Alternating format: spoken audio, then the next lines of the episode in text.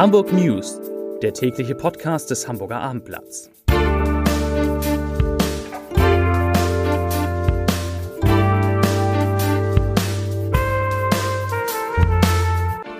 Herzlich willkommen. Mein Name ist Lars Heider und heute geht es im täglichen Podcast des Hamburger Abendblatts um die Stimmung der Hamburger, die viel besser ist, als es die Corona-Krise vermuten lassen würde. Außerdem weitere Themen.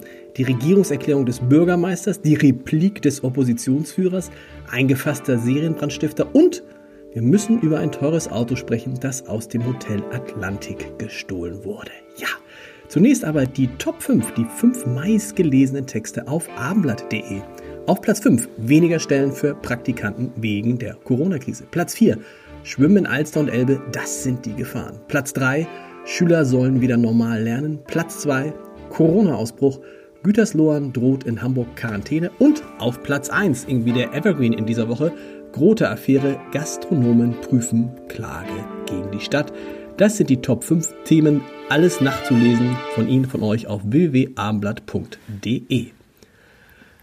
Kommen wir zu den großen Themen dieser Stadt und da ist eins, was mich überrascht hat, denn die Hamburger blicken trotz Corona positiv in die Zukunft. 75 Prozent, also wie viel sind das? Drei Viertel sind optimistisch, dass die Hansestadt gut durch die Krise kommen wird. Das geht aus einer repräsentativen Umfrage der Hamburger Sparkasse, der HASPA, in der Metropolregion hervor.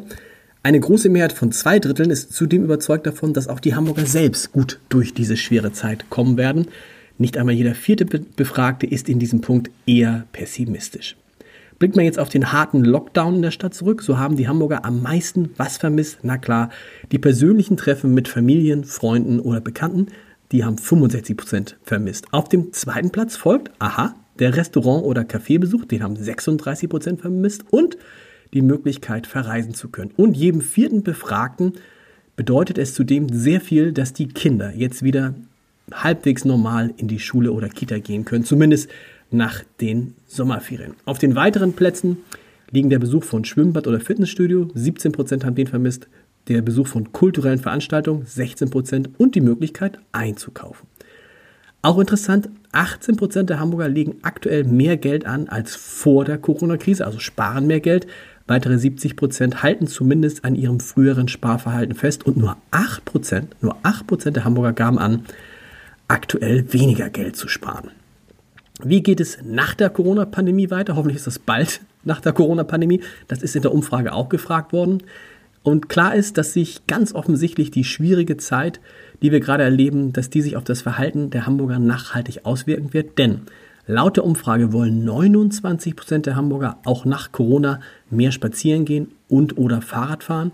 Auch bargeldloses Bezahlen 28 Prozent und die Nutzung des Online-Bankings 17 Prozent haben durch das blöde Virus einen zusätzlichen Auftrieb erfahren. Und ja, auch das Reiseverhalten der Hamburger könnte sich mittelfristig verändern, denn jeder vierte möchte auch in Zukunft mehr Urlaub in Deutschland machen, sowie den Einzelhandel in der Nachbarschaft stärker unterstützen. Und wie ist es mit dem Homeoffice? Auch da gibt es eine Zahl, äh, wo es praktikabel ist, wollen ganz viele Hamburger äh, Homeoffice nehmen. Das heißt, ganz viele, mindestens 20 Prozent sagen, das müsste möglich sein, wenn es denn geht. Ja, das ist doch alles ganz optimistisch, wie die Hamburger über die Zeit, die Corona-Zeit denken und vor allem über die Zeit danach. Und zu diesem Optimismus der Bürgerinnen und Bürger passte die Regierungserklärung, die Hamburgs Bürgermeister Peter Tschentscher heute in der Bürgerschaft abgegeben hat. 45 Minuten, die habe ich mir natürlich alle für Sie, für euch ange, ange, angehört, angesehen. Da war viel Altbekanntes dabei und vor allem eine Kernbotschaft, die hat auch schon Tschentschers Bürgermeister Olaf Scholz immer, Tschentschers Vorgänger Olaf Scholz immer betont, das Leben in der Zukunftsstadt Hamburg sollen sich alle Menschen leisten können. Deshalb will der Senat weiter den Neubau von rund 10.000 Wohnungen pro Jahr genehmigen und auch dafür sorgen, dass die Mieten innerhalb von drei Jahren nicht um mehr als 10% steigen. Hamburg soll außerdem die familienfreundlichste Stadt Deutschlands bleiben. Schenscher will die Qualität der Betreuung in den Kitas weiter verbessern. Er will über 40 neue Schulen bauen und 100 bestehende erweitern. Und natürlich vergisst der Bürgermeister auch die Älteren nicht, wobei ganz ehrlich, der Name des Programms dazu – der, den fand ich dann doch mehr als gewöhnungsbedürftig, denn Hamburg will, Achtung, Age-Friendly City werden. Age-Friendly City, also eine Stadt, in der sich auch die Älteren wohlfühlen. Und sollte, sollte jemand da draußen daran gezweifelt haben, dass Hamburg eine Hafenstadt ist und das auch bleiben will, Hier ist die klare Botschaft Tschentschers dazu. Er sagte, Zitat, der Hafen wird alle Unterstützung des Senats bekommen, die er braucht. Zitat Ende. Nach dem Bürgermeister, das ist so Tradition, sprach der Oppositionsführer, also der Chef der größten Oppositionspartei, das ist Dennis Thiering, der neue Fraktionsvorsitzende der CDU, und der rechnete wirklich ziemlich hart mit Hamburgs Innensenator Andi Groth ab, der ja mit einer eigenen Feier gegen die Corona-Regeln verstoßen hat. Darüber haben wir in diesem Podcast mehrfach gesprochen.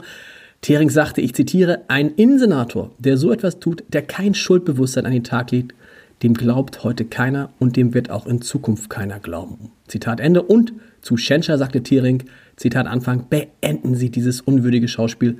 Ein guter Bürgermeister hätte diesen Innensenator längst entlassen. Zitat Ende.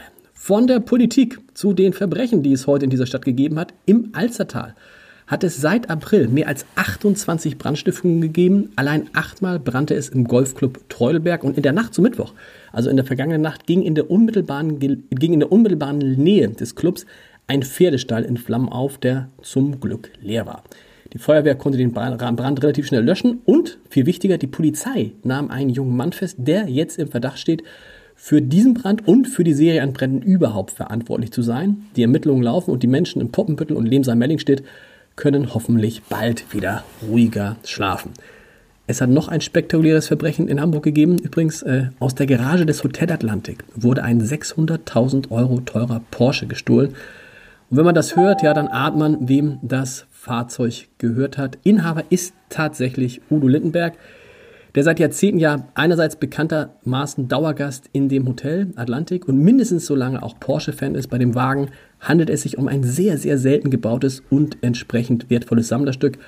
Das Hotel und die Polizei versuchen jetzt gemeinsam herauszufinden, wie es aus der an sich ja ganz gut gesicherten Garage verschwinden konnte. Am Schluss zu etwas Erfreulicherem, zu einer Frage, sind Wissenschaftler eigentlich genauso eitel wie alle anderen oder sind sie noch eitler? Warum ändern sich wissenschaftliche Erkenntnisse teilweise so, so schnell? Wie wird die Welt nach Corona? Und ist Homeoffice wirklich die Zukunft unserer Arbeitswelt? Das sind die Fragen, die ab diesem Donnerstag in einem neuen gemeinsamen Podcast von Hamburger Abendblatt und Universität Hamburg geklärt werden sollen. Dieser Podcast, der heißt Wie jetzt? Dialog mit Dieter. Und in dem sprich, spreche ich, spreche ich tatsächlich mit Universitätspräsident Professor Dr. Dieter Lenzen alle zwei Wochen über Themen, die unsere beiden Welten, also die Welt der Wissenschaft und die Welt des Journalismus, miteinander verbinden. Wir wollen wissen, wie funktioniert Wissenschaft eigentlich? Wie funktionieren Medien? Und was bedeutet das eine für das andere? Ja, darum soll es gehen. Und in der ersten Folge, in der ersten Folge von Wie jetzt, da arbeiten der Herr Lenzen und ich uns unter anderem, oder da arbeiten Herr Lenz und ich unter anderem den virologischen Dreikampf zwischen Christian Drosten, Henrik Streeck und Alexander Kekele auf. Und das hört sich dann so an. Wollen wir mal das erste Thema rangehen, wie jetzt? Und das ist natürlich ein Thema, was mich die letzten Wochen in Corona total umgetrieben hat, nämlich die Frage, sind Wissenschaftler eigentlich genauso eitel wie alle anderen oder sind sie noch eitler?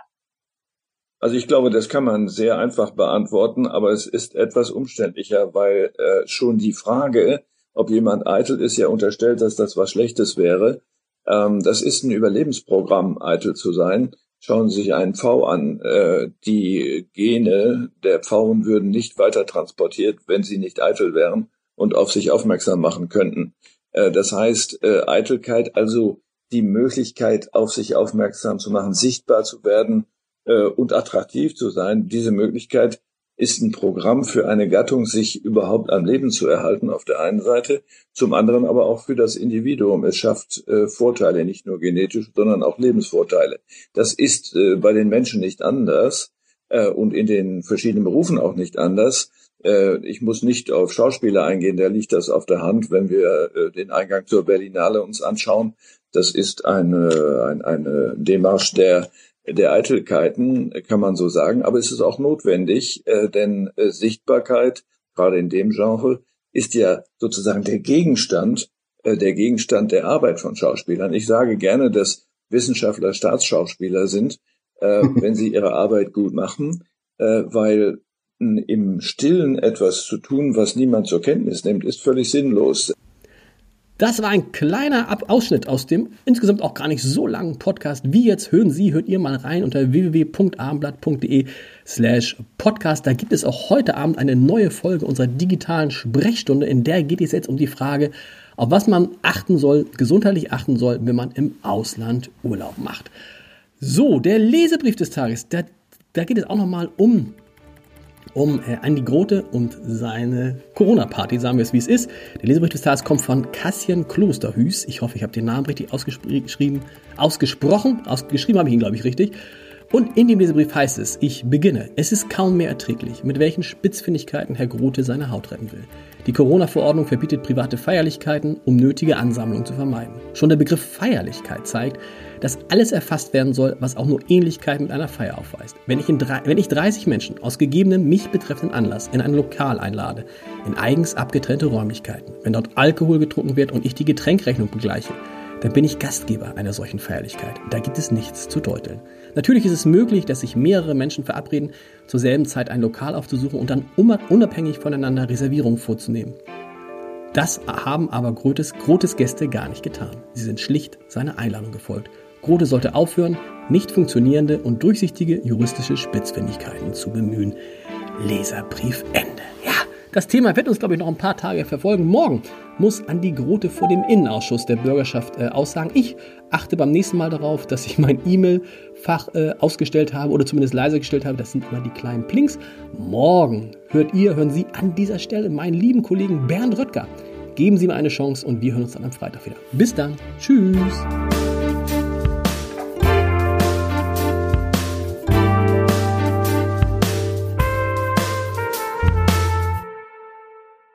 Weitere Podcasts vom Hamburger Abendblatt finden Sie auf abendblatt.de slash podcast.